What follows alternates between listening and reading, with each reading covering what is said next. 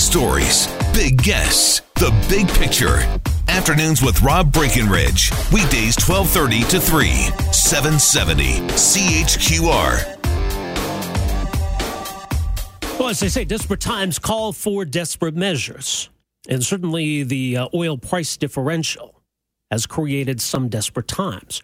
The idea of a government mandated oil production cut does seem like a very drastic interventionist kind of government approach. Now, given the circumstances we're dealing with, maybe it's one that makes sense. At least that's how our next guest sees it. UCP leader Jason Kenney, leader of the official opposition, uh, coming up today uh, in support of the idea of a mandated across the board production cut. And he joins us on the line here this afternoon. Mr. Kenney, good to have you with us. Welcome to the program. Good to be back, Rob. Well, you know, as I say, it is drastic, it is interventionist, but why have you decided to, to embrace this idea? Rob, uh, I've been listening to people in our energy sector, including some of the most free market uh, people that I know, and they are telling me that uh, we are facing a economic emergency in this province. Today, we are selling Alberta oil at its lowest level in history, adjusted for inflation. Uh, we're trading West Canadian Select oil is trading for less than twelve dollars a barrel uh, our companies are literally losing money. Uh, they're paying shippers to take oil off their hands. It's costing them no more to extract and ship oil than they're getting back. Our, our energy companies, almost all of them, are in a, a negative cash flow position. They cannot raise equity. Uh, they, if something does not change in a hurry, they're going to have to slash their capital spending budgets which will massively affect the upcoming drilling season, which will, which will in turn uh, put ser- service companies out of business. I'm hearing people estimating um, something like 20,000 job losses if this carries on, on top of the 180,000 Albertans currently out of work. Rob, this was not this situation was not created by bad business practices. It was created by bad government policy. Trudeau's veto of Northern Gateway, killing Energy East, surrender to Obama's veto on uh, trans on um, Keystone, bungling Trans Mountain. So, g- given that governments created this this disaster, I believe that limited short-term government intervention is is not only justified but necessary to prevent massive job losses in the in the months to come. All right. So, how much of a cut, and for how long? We're proposing a mandated reduction of about 10% of Alberta oil production, uh, which would be 400,000 barrels. We would recommend that the government puts a one-year sunset clause on this regulation and monitor the situation closely. The experts in the industry believe that uh, doing this right now would result in an immediate increase in the price for Alberta oil, and within a, within several weeks, by within about two months, um, we would cut in half the huge glut in Alberta oil inventories, eh, which would rebalance the market so that uh, we're not uh, producing hundreds of thousands of barrels more than we can ship. Right now, Rob, we are sitting on 35 million barrels of Alberta oil in storage. Every storage container is filled to the brim. There's nothing more that can be stored. And, and this glut is what's driving the price down to historic lows. We have a $40 price differential versus Texas oil now. For most of the past couple of years, the differential has been a problem, but more in the range of $20 uh, a barrel. So we believe that if this were done, the expert advice is that we'd be resetting the price back from um, the current $40 differential to a $20 differential. At least the companies would then have some positive cash flow to prevent massive job layoffs and to invest in things like drilling activity and capital spending. Now, there are some larger companies who are not exposed or as exposed to the differential. There are some smaller companies who worry about how this could impact them. Not, not everybody in the industry is on board with the idea. Well, I think the vast majority of, of producers are. Um, we, we, in terms of the smaller producers, we are proposing an exemption for those who produce less than 25,000 barrels per day because uh, they would be disproportionately affected by a production cut. Um, and it's true that there are three large integrated companies um, who are profiting handsomely right now because cheap, you know, they're basically getting Alberta oil for next to nothing and, and in some cases able to send that down to U.S. refineries and and turn that into a huge profit. But what the and, and you know I respect that they're just they're just operating according to market logic. Hey, I, I don't blame them, but but the problem is this, Rob. The asset doesn't belong to them. It's not their oil.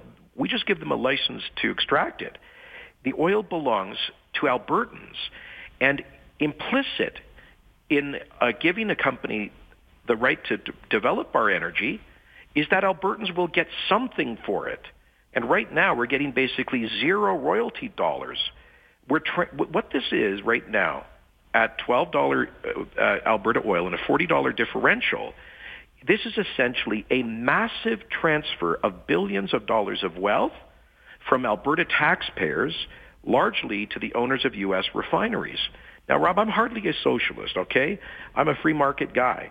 I think government intervention should be only a last and limited resort. But here's my concern. If there is not short-term intervention to, to um, correct this, this extreme price differential, we're going to be seeing massive job layoffs, companies going under, ultimately less competition, which I don't think is good from a free market perspective, and Albertans becoming uh, much poorer. This this could cost us five to seven billion dollars in foregone Alberta government revenue if it continues for a year. That's added on top of an $8 billion deficit. And I don't want to be a, potentially a premier next year who ends up taking ownership of a $15 billion deficit. Well, the premier today had apparently said that uh, there's a decision coming next week on the question of cutting oil production. Didn't close the door on, on this idea. There was a story in the Globe and Mail this morning that suggested the Alberta government was maybe looking at incentives uh, or tax credits, royalty credits to companies who do this voluntarily. I mean, what's your sense of where the government's at? And then I guess this is an idea that you would certainly be happy to, to them embrace it. Well, I, I don't know where the government's at. I wrote to the Premier 10, 10 days ago offering to put aside partisan politics and to work with them constructively to find solutions uh, that um, uh, are best for the vital economic interests of Albertans. I think Albertans expect us to put the province, jobs, and the economy ahead of politics. Um, and that's why yesterday I um, met over the phone with the Premier's so-called envoys, uh, her former Chief of Staff Brian Topp, and a couple of public servants to share with them our ideas. I have I don't know where they got what uh, they're going to recommend. I guess they're going to be making recommendations to the Premier at the end of this week. Uh, but we are reaching out a hand in cooperation uh, to the government. Uh, for example, in order to bring in this modest and short-term reduction in output to bring our market back to balance and stop the, the fire sale on our oil, we need to make at least one small change to amendment to Alberta law. Um, and and we we'd be happy to extend the current setting of the legislature and to work with the government to make that happen. Uh, in terms of incentives with royalties, I, have kicked that around with some of the um, leaders in the uh, oil patch, and they tell me, well, first of all, they're not paying any royalties, so there's no, they would not be incentivized by a reduction in royalties because right now they're the, the price is so low there are effectively no royalty payments going on. Secondly, it would, they believe it would take months to develop and implement a program like that, and we don't have months to wait. If we wait for months before we look for a policy solution here, there's going to be potentially thousands of job losses and uh, and, and, a number of major uh, of significant Alberta employers going out of business. Uh, and, and, just quickly, because I know you got to run here, but uh, your reaction to the announcement today about uh, the province purchasing rail cars? Well, I, I haven't seen the details. I, I'm, um, you know, I'll keep an open mind. But I have to tell you, in all the meetings I've had with leaders in our uh, oil patch, not one of them has said they need the government of Alberta to buy rail cars. Uh, they've the, the vast majority have said they need a, a mandated reduction in, in output right now, um, so that the so that we reduce the huge glut in Alberta oil inventories and increase the price so they start getting some cash so they can survive for the next few months. That's their focus. Um, they, mo- they mainly, the energy uh, employers tell me that many of them have already signed contracts for additional uh, rail uh, shipment, and they're expecting without government intervention, an additional 200,000 barrels per day to be moved by rail by the end of next year. And they're also hoping that uh, Enbridge's uh, uh, Line 3 replacement will be operational by about this time next year. Those two things together, more rail and Line 3, would add about half a million barrels per day of shipment.